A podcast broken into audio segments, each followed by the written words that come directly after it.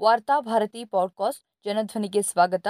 June ಐದು, ಎರಡು ಸಾವಿರದ ಇಪ್ಪತ್ಮೂರು, ಸೋಮವಾರದ ವಾರ್ತಾಭಾರತಿ ಸಂಪಾದಕೀಯ. ಗ್ಯಾರಂಟಿಗಳ ಜಾರಿ, ನೋಟು ನಿಷೇಧ, ಲಾಕ್ಡೌನ್ ಗಾಯಗಳಿಗೆ ಹಚ್ಚಿದ ಮುಲಾಮು. ನೋಟು ನಿಷೇಧ, ಲಾಕ್ಡೌನ್ ಮೊದಲಾದ ಕೇಂದ್ರ ಸರ್ಕಾರದ ತಪ್ಪು ನಿರ್ಧಾರಗಳಿಂದ ಗಾಯಗೊಂಡು ಬಿದ್ದಿರುವ ಭಾರತಕ್ಕೆ ಕರ್ನಾಟಕ ರಾಜ್ಯ ಮುಲಾಮು ಹಚ್ಚುವ ಪ್ರಯತ್ನ ನಡೆಸಿದೆ. ಜೂನ್ ಎರಡರಂದು ರಾಜ್ಯದ ನೂತನ ಸರ್ಕಾರ ಘೋಷಿಸಿರುವ ಚಾರಿತ್ರಿಕ ಗ್ಯಾರಂಟಿಗಳು ಯಶಸ್ವಿಯಾಗಿ ಜಾರಿಯಾದರೆ ಅದು ಭವಿಷ್ಯದಲ್ಲಿ ಇಡೀ ಭಾರತಕ್ಕೆ ಮಾದರಿಯಾಗಲಿದೆ. ಆದುದರಿಂದಲೇ ಕರ್ನಾಟಕದಲ್ಲಿ ಪ್ರಕಟಗೊಂಡ ಐದು ಗ್ಯಾರಂಟಿಗಳನ್ನು ಭಾರತದ ಇತರ ರಾಜ್ಯಗಳು ಕುತೂಹಲದಿಂದ ಗಮನಿಸ್ತಾ ಇವೆ. ಕರ್ನಾಟಕದ ಈ ನಿರ್ಧಾರವನ್ನ ಆನಂದಿಸಬೇಕಾದ ಪ್ರಧಾನಿ ಮೋದಿಯವರು ಮಾತ್ರ ಜನಸಾಮಾನ್ಯರಿಗೆ ಉಚಿತವಾಗಿ ನೀಡೋದ್ರಿಂದ ದೇಶ ದಿವಾಳಿಯಾಗಲಿದೆ ಎಂದು ಜನವಿರೋಧಿ ಹೇಳಿಕೆಗಳನ್ನು ಸಾರ್ವಜನಿಕವಾಗಿ ನೀಡುತ್ತಿದ್ದಾರೆ ಎರಡು ಸಾವಿರದ ಹದಿನಾಲ್ಕರಿಂದ ಕೇಂದ್ರ ಸರ್ಕಾರ ಯಾವುದೇ ಉಚಿತಗಳನ್ನು ಜನರಿಗಾಗಿ ನೀಡಿಲ್ಲ. ಬದಲಿಗೆ ಸಾಮಾಜಿಕ ವಲಯಗಳಿಗೆ ನೀಡ್ತಾ ಇದ್ದ ಅನುದಾನಗಳನ್ನು ಹಂತ ಹಂತವಾಗಿ ಕಡಿತಗೊಳಿಸುತ್ತಾ ಬಂತು. ಅಡುಗೆ ಅನಿಲಗಳಿಗೆ ನೀಡುತ್ತಿದ್ದ ಸಬ್ಸಿಡಿಗಳಿಗೂ ಕತ್ತರಿವಿತ್ತು ಇಂದು ಅಡುಗೆ ಅನಿಲ ಸಿಲಿಂಡರ್ ಬೆಲೆ ಒಂದು ಸಾವಿರ ರು ದಾಟಿದೆ. ಉಚಿತಗಳನ್ನ ಕಡಿತಗೊಳಿಸಿ ಹೆಚ್ಚು ತೆರಿಗೆಗಳನ್ನು ವಿಧಿಸಿದ ಕಾರಣದಿಂದ ಪ್ರಧಾನಿಯ ಪ್ರಕಾರ ದೇಶವಿದ್ದು ಸಂಪತ್ತಿನಿಂದ ತುಂಬಿ ತುಳುಕಬೇಕಾಗಿತ್ತು. ಹಿಂದಿನ ವರ್ಷಗಳಿಗೆ ಹೋಲಿಸಿದ್ರೆ ಎರಡು ಸಾವಿರದ ಹದಿನಾಲ್ಕರಿಂದ ದೇಶದ ಆರ್ಥಿಕತೆಯಲ್ಲಿ ಭಾರೀ ಹಿಂಜರಿಕೆ ಕಂಡಿದೆ. ದೇಶ ಹಂತ ಹಂತವಾಗಿ ದಿವಾಳಿಯಾಗುತ್ತಾ ಬಂದಿದೆ. ಯಾವುದೇ ಉಚಿತ ಯೋಜನೆಗಳನ್ನು ಘೋಷಣೆ ಮಾಡದೇ ಇದ್ದರೂ ದೇಶ ಯಾಕೆ ಆರ್ಥಿಕವಾಗಿ ಬಿಕ್ಕಟ್ಟನ್ನ ಎದುರಿಸ್ತಾ ಇದೆ? ಇದಕ್ಕೆ ತಕ್ಷಣ ಸರ್ಕಾರ ನೀಡುವ ನೆಪ ಕೊರೋನಾ ಮತ್ತು ಲಾಕ್ಡೌನ್. ಆದರೆ ದೇಶದ ಆರ್ಥಿಕತೆಯ ಮೇಲೆ ಭಾರೀ ಆಘಾತ ನೀಡಿರುವುದು ಸರ್ಕಾರದ ನೋಟು ನಿಷೇಧ ನಿರ್ಧಾರ. ನೋಟು ನಿಷೇಧಗೊಂಡ ಬರೇ ಎರಡು ವರ್ಷಗಳೊಳಗೆ ಈ ದೇಶದ ಐವತ್ತು ಲಕ್ಷ ಮಂದಿ ತಮ್ಮ ಉದ್ಯೋಗಗಳನ್ನು ಕಳೆದುಕೊಂಡಿದ್ದಾರೆ ಎನ್ನುವುದನ್ನು ವರದಿ ಹೇಳುತ್ತದೆ. ಈ ಉದ್ಯೋಗ ನಷ್ಟ ನಲವತ್ತು ವರ್ಷಗಳಲ್ಲೇ ಅತ್ಯಧಿಕ ಎಂದು ಆರ್ಥಿಕ ತಜ್ಞರು ವಿಶ್ಲೇಷಿಸಿದ್ದಾರೆ.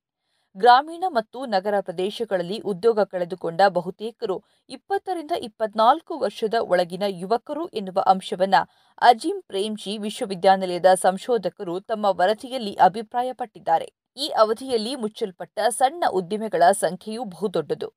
ದೇಶದಲ್ಲಿ ಬಡತನ, ಅಪೌಷ್ಟಿಕತೆ ಹೆಚ್ಚುವುದಕ್ಕೆ ಇದು ಕಾರಣವಾಯಿತು. ನೋಟು ನಿಷೇಧದಿಂದಾಗಿ ಕಪ್ಪು ಹಣ ಬೆಳಕಿಗೆ ಬರಲಿಲ್ಲ. ದೇಶಕ್ಕೆ ನಷ್ಟವನ್ನ ಹೊರತುಪಡಿಸಿ ಯಾವ ಲಾಭವೂ ಆಗಲಿಲ್ಲ. ಸರ್ಕಾರ ಆತುರಾತುರವಾಗಿ ಮುದ್ರಿಸಿದ ಎರಡು ಸಾವಿರ ರು ಮುಖಬೆಲೆಯ ನೋಟಿನಿಂದಾಗಿ ನಕಲಿ ನೋಟುಗಳ ಸಂಖ್ಯೆ ಏಕಾಏಕಿ ಹೆಚ್ಚಿತು. ಸರ್ಕಾರದ ನೋಟು ನಿಷೇಧ ನಿರ್ಧಾರಕ್ಕಾಗಿ ಈ ದೇಶದಲ್ಲಿ ಲಕ್ಷಾಂತರ ಜನರು ಬೇರೆ ಬೇರೆ ರೀತಿಯಲ್ಲಿ ಬಲಿದಾನಗಳನ್ನ ಗೈದ್ರು.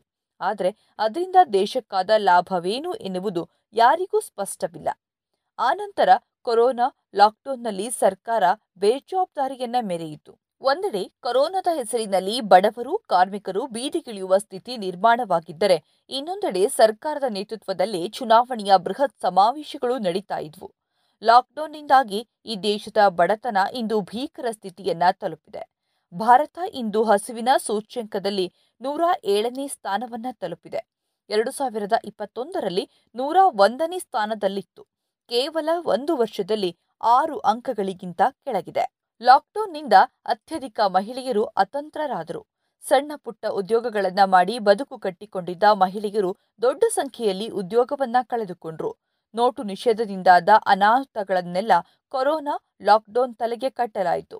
ಒಂದು ವೇಳೆ ನೋಟು ನಿಷೇಧ ಆಗದೇ ಇದ್ದಿದ್ರೆ ಕೊರೋನಾ ಹಾನಿಯನ್ನ ತಾಡಿಕೊಳ್ಳುವ ಶಕ್ತಿ ಭಾರತಕ್ಕಿರ್ತಿತ್ತು ಎಂದು ಆರ್ಥಿಕ ತಜ್ಞರು ಅಭಿಪ್ರಾಯಪಡ್ತಾರೆ. ಕೇಂದ್ರ ಸರ್ಕಾರದ ಆಡಳಿತ ವೈಫಲ್ಯಗಳ ಕಾರಣದಿಂದ ಈ ದೇಶ ದಿವಾಳಿಯಾಗಿದೆಯೇ ಹೊರತು ಯಾವುದೇ ಉಚಿತಗಳನ್ನು ನೀಡುವ ಮೂಲಕ ಅಲ್ಲ ಎನ್ನುವುದು ದೇಶದ ಜನರಿಗೆ ಈಗಾಗಲೇ ಸ್ಪಷ್ಟವಾಗಿದೆ. ಈ ದೇಶದ ಬಡವರಿಗೆ, ಆರ್ಥಿಕ ದುರ್ಬಲರಿಗೆ ಯಾವುದೇ ಸವಲತ್ತುಗಳನ್ನು ಪ್ರಧಾನಿ ಮೋದಿ ತನ್ನ ಸ್ವಂತ ತಿಜೋರಿಯಿಂದ ನೀಡ್ತಾ ಇಲ್ಲ. ಇಲ್ಲಿರುವ ಪ್ರತಿ ಬಡವರು ತೆರಿಗೆಗಳನ್ನು ಕಟ್ಟಿದ್ದಾರೆ ಅವರು ಕಟ್ಟಿದ ತೆರಿಗೆಗಳನ್ನು ಅವರಿಗೆ ಯೋಗ್ಯ ರೀತಿಯಲ್ಲಿ ಮರಳಿಸುವುದು ಸರ್ಕಾರದ ಹೊಣೆಗಾರಿಕೆ. ತೆರಿಗೆ ಕಟ್ಟುತ್ತಿರುವ ಜನರಿಗೆ ಉದ್ಯೋಗ, ಶಿಕ್ಷಣ, ಆರೋಗ್ಯ ಮೊದಲಾದ ಸೇವೆಗಳನ್ನು ಒದಗಿಸುವುದು ಸರ್ಕಾರದ ಕರ್ತವ್ಯ. ಅದರಲ್ಲಿ ವಿಫಲವಾದಾಗ ಅಥವಾ ತನ್ನ ಆಡಳಿತದ ಕಾರಣದಿಂದಲೇ ಜನರು ಬಡತನಕ್ಕೆ ತಳ್ಳಲ್ಪಟ್ಟಾಗ ಅವರಿಗೆ ಉಚಿತ ಅಥವಾ ಸಬ್ಸಿಡಿಗಳ ಅಗತ್ಯಗಳನ್ನು ಪೂರೈಸಬೇಕು. ಇದು ಆಡಳಿತದ ಭಾಗವೇ ಹೊರತು ಜನರಿಗೆ ತೋರಿಸುವ ಯಾವುದೇ ವಿಶೇಷ ಔದಾರ್ಯವಲ್ಲ. ಈ ದೇಶದಲ್ಲಿ ಪ್ರತಿಮೆಗಳನ್ನು ನಿರ್ಮಿಸಲು ಸಾವಿರಾರು ಕೋಟಿ ರು ಸರ್ಕಾರದ ಬಳಿಯಿದೆ. ಕೊರೋನಾ ಲಾಕ್ಡೌನ್ಗಳಿಂದ ದೇಶ ತತ್ತರಿಸುತ್ತಿರುವ ಸಂದರ್ಭದಲ್ಲಿ ಅತ್ಯಾಧುನಿಕ ಸಂಸತ್ ಭವನ ನಿರ್ಮಾಣಕ್ಕೆ ಸರ್ಕಾರದ ಬಳಿ ಹಣವಿದೆ.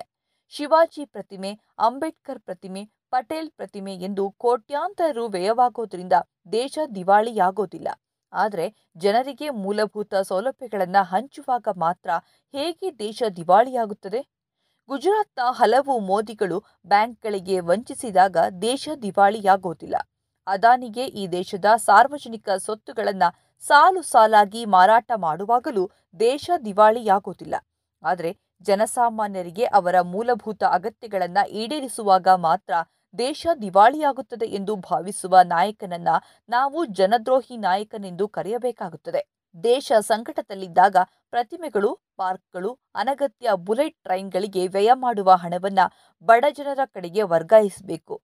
ಜನಸಾಮಾನ್ಯರು ಆರ್ಥಿಕವಾಗಿ ಚೇತರಿಕೆಯಾದಾಗ ಮಾತ್ರ ನಮ್ಮ ಮಾರುಕಟ್ಟೆಗಳು ಚೇತರಿಸಲು ಸಾಧ್ಯ. ಅವರ ಆರೋಗ್ಯ, ಶಿಕ್ಷಣದಲ್ಲಿ ಧನಾತ್ಮಕ ಬದಲಾವಣೆಯಾದಾಗ ಮಾತ್ರ ದೇಶ ಬದಲಾವಣೆಯಾಗಲು ಸಾಧ್ಯ. ಈ ನಿಟ್ಟಿನಲ್ಲಿ ಮೋದಿಯ ನಿರ್ಧಾರಗಳಿಂದ ಈ ದೇಶಕ್ಕಾದ ಗಾಯಗಳಿಗೆ ಕರ್ನಾಟಕ ಔಷಧಿಯನ್ನ ಹಚ್ಚುವ ಪ್ರಯತ್ನ ನಡೆಸ್ತಾ ಇದೆ. ಇದನ್ನು ಪ್ರಧಾನಿಯವರು ಮೆಚ್ಚಬೇಕು ಮಾತ್ರವಲ್ಲ, ಗ್ಯಾರಂಟಿಗಳ ಅನುಷ್ಠಾನಕ್ಕೆ ಕರ್ನಾಟಕಕ್ಕೆ ಬೇಕಾದ ಸಕಲ ಸವಲತ್ತುಗಳನ್ನು ಒದಗಿಸಿಕೊಡಬೇಕು. ಕರ್ನಾಟಕದ ಜನರು ಕಟ್ಟಿದ ತೆರಿಗೆಯ ಅರ್ಧಾಂಶವನ್ನ ಅವರಿಗೆ ಮರಳಿಸಿದ್ರೂ ಸಾಕು. ಗ್ಯಾರಂಟಿಗಳು ಯಶಸ್ವಿಯಾಗಿ ಜಾರಿಯಾಗಲಿವೆ.